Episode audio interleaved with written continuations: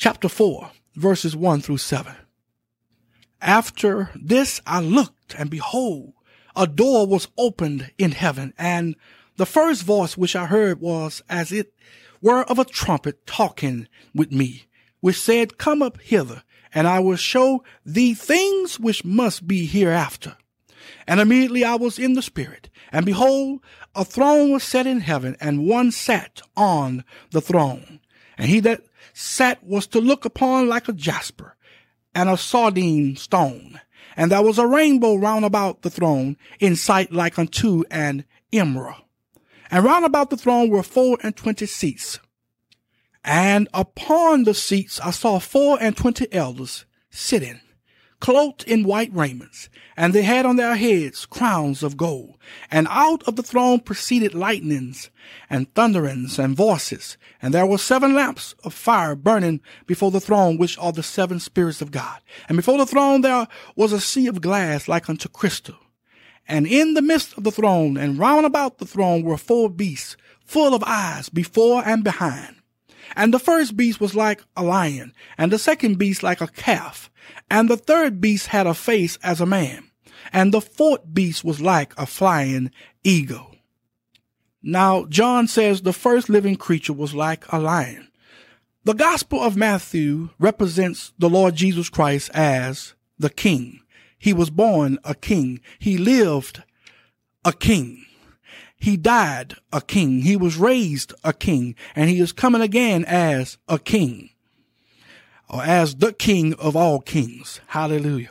Genesis chapter 49 verses 8 through 10 says this, Judah, thou art he whom thy brethren shall praise. Thy hand shall be in the neck of thine enemies. Thy father's children shall bow down before thee. Judah is a lion's whelp.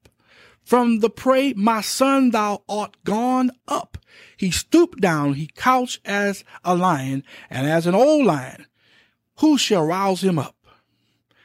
The scepter shall not depart from Judah, nor a lawgiver from between his feet, until Shiloh come, and unto him shall the gathering of the people be.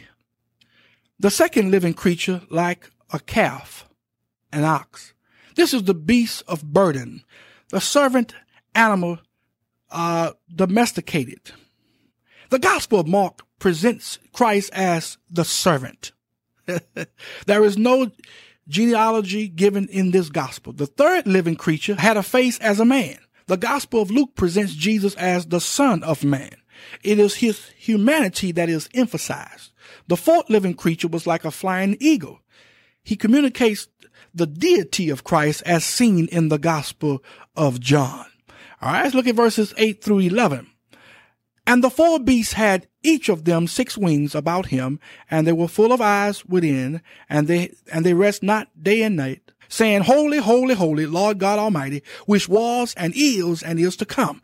And when those beasts give glory and honor and thanks to him that sat on the throne, who liveth forever and ever, the four and twenty elders fall down before him that sat on the throne and worship him that liveth forever and ever and cast their crowns before the throne, saying, Thou art worthy, O Lord, to receive glory and honor and power for thou hast created all things, and for thy pleasure they are and were created. So we see clearly here that there is a constant worship service going on in heaven. Oh, glory to God, glory to God. All right, let's look at verses one through six in chapter five. Chapter five, verses one through six. And I saw in the right hand of him that sat on the throne a book written within and on the backside, sealed with seven seals. And I saw a strong angel proclaiming with a loud voice, Who is worthy to open the book and to loose the seals thereof? And no man in heaven, nor in earth, neither under, under the earth, was able to open the book, neither to look thereon. And I wept much because no man was found worthy to open and to read the book, neither to look thereon. And one of the elders said unto me, Weep not. Behold, the lion of the tribe of Judah, the root of David, had prevailed to open the book and to loose the seven seals thereof. And I beheld, and lo, in the midst of the throne and of the four beasts, And in the midst of the elders stood a lamb as it had been slain, having seven horns and seven eyes, which are the seven spirits of God, sent forth into all the earth. And he came and took the book out of the right hand of him that sat upon the throne. We see here that John wept much because there was no man who was found worthy to open and to read the book, neither to look thereon. Then one of the elders said to John, he said, weep not. Behold, woo, the lion of the tribe of Judah, the root of David, has prevailed to open the book and to loose the seven seals thereof. Then John saw a lamb as it had been slain, having seven horns and seven eyes. Now, seven horns denotes complete power. A horn speaks of power, and we see reference to this in the seventh and eighth chapters of Daniel. He is omnipotent. He is all powerful. Seven eyes denotes complete knowledge. Jesus is omniscient. He is all knowing. The Lord Jesus Christ is a lion and a lamb. The lion character refers to his second coming.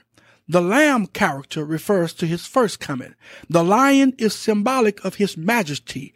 The lamb is, some, is symbolic of his meekness. As a lion, he is a sovereign. As a lamb, he is a savior. As a lion, he is a judge. As a lamb, he is judged. The lion represents the government of God. The lamb represents the grace of God. Oh, hallelujah. Let's look at verses 8 through 14. And when he had taken the book, the four beasts and four and twenty elders fell down before the Lamb, having every one of them harps and golden veils full of orders, which are the prayers of saints. And they sung a new song, saying, Thou art worthy to take the book and to open the seals thereof, for thou wast slain and hast redeemed us to God by thy blood out of every kindred and tongue and people and nation, and has made us unto our God kings and priests, and we shall reign on the earth. And I beheld and I heard the voice of many angels round about the throne, and the beasts and the elders, and the number of them was ten thousand times ten thousand, and thousands of thousands saying with a loud voice, Worthy is the Lamb that was slain to receive power and riches and wisdom and strength and honor and glory and blessing. And every creature which is in heaven and on the earth and under the earth, and such as are in the sea and all that are in them heard I saying, blessing and honor and glory and power be unto him that sitteth upon the throne and unto the Lamb forever and ever. And the four beasts said, Amen. And the four and twenty elders fell down and worshiped him that liveth forever and ever. Woo! We see here a universal worship, both in earth and in heaven, to the Lamb of God who is worthy to be praised, who is worthy to be worshiped. Hallelujah to the Lamb of God. My God, my God declaring the truth. We are declaring the truth. We are declaring the truth. Mm-hmm. We are declaring the truth.